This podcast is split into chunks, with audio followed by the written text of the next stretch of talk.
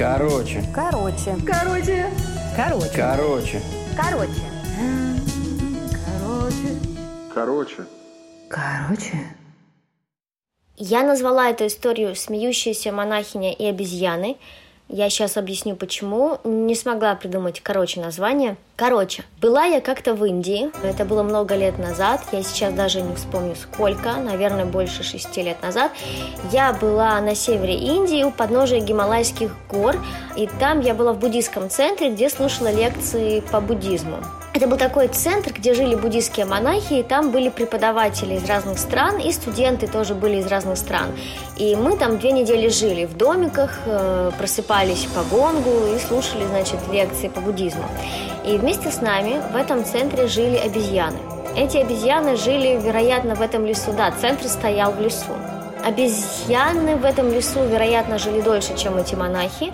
И когда пришли монахи, обезьянам пришлось жить вместе с ними. Или монахам пришлось жить вместе с обезьянами. В общем, они как-то там существовали. Но существовали они не очень мирно, потому что обезьяны все время все воровали. Нас предупреждали, чтобы мы не оставляли вещи перед домиками, чтобы мы вообще ничего не бросали без присмотра, потому что обезьяны стали такими наглыми, что могут вырвать что-нибудь у тебя чуть ли не из руки. Но никто особенно не предупреждал по поводу их агрессивности, хотя они были разного размера, некоторые были даже не очень маленькие. Значит, от этого центра единственная дорога, по которой можно было гулять, она уходила из леса куда-то вниз, и по ней можно было прогуливаться. И я помню, что однажды я спустилась по ней куда-то вниз. Насколько я помню, там были люди. Я постояла с ними какое-то время и пошла подниматься вверх по этой тропинке. Поднимаюсь я, поднимаюсь, поднималась я одна, и тут вижу, что дорогу мне перегородили обезьяны. Но не просто две-три маленькие обезьянки, а целое стадо обезьян. Там были маленькие, что самое неприятное, там были большие обезьяны. Они прям сели, и я чувствовала по их позам и по их оскалу, что эта встреча была явно приготовлена для меня. То есть они явно хотели перегородить мне дорогу. А я с детства боюсь животных. Меня как-то укусила собака за палец, и с тех пор я очень боюсь собак, даже маленьких собак, особенно когда они лают. А тут эти обезьяны. С обезьянами я вообще никак не контактировала, и, честно говоря, мне не хотелось никак с ними контактировать. Я не понимала, что будет, если я сейчас пойду в гущу этих обезьян, особенно когда они скалятся. Бежать обратно с криками «Спасите, помогите, там обезьяны!»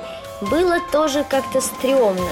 Как-то не хотелось не хотелось терять лицо. И, в общем, я застыла в нерешительности посреди этой дороги. Я не шла ни вперед и назад, а стояла и обдумывала свое положение. И в это время из домика, э, сбоку стоял маленький домик, э, выбежала монахиня и гомерически просто засмеялась. Это был такой хохот, вот как будто смеется ребенок. Он зашелся в смехе и никак не может остановиться.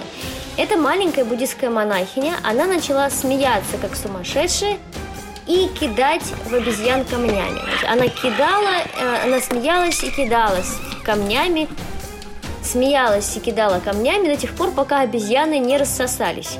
Я как могла поблагодарила монахиню и пошла своей дорогой, думая о том, что я никогда раньше не встречала таких странных э, монахиней. В России я привыкла к тому, что они обычно э, не смеются, а обычно они очень серьезные, э, они как-то все время опускают глаза и вообще ведут себя очень скромно. Э, не помню, чтобы я видела их даже улыбающимися, а тут в общем, эта монахиня полностью э, в моей голове перестроила представление о том, какие могут быть монахини. И я подумала, какая странная штука жизнь. Я стою здесь, в Индии, э, в окружении обезьян, а в это время смеющаяся монахиня кидается в них камнями. Вот такая история случилась со мной.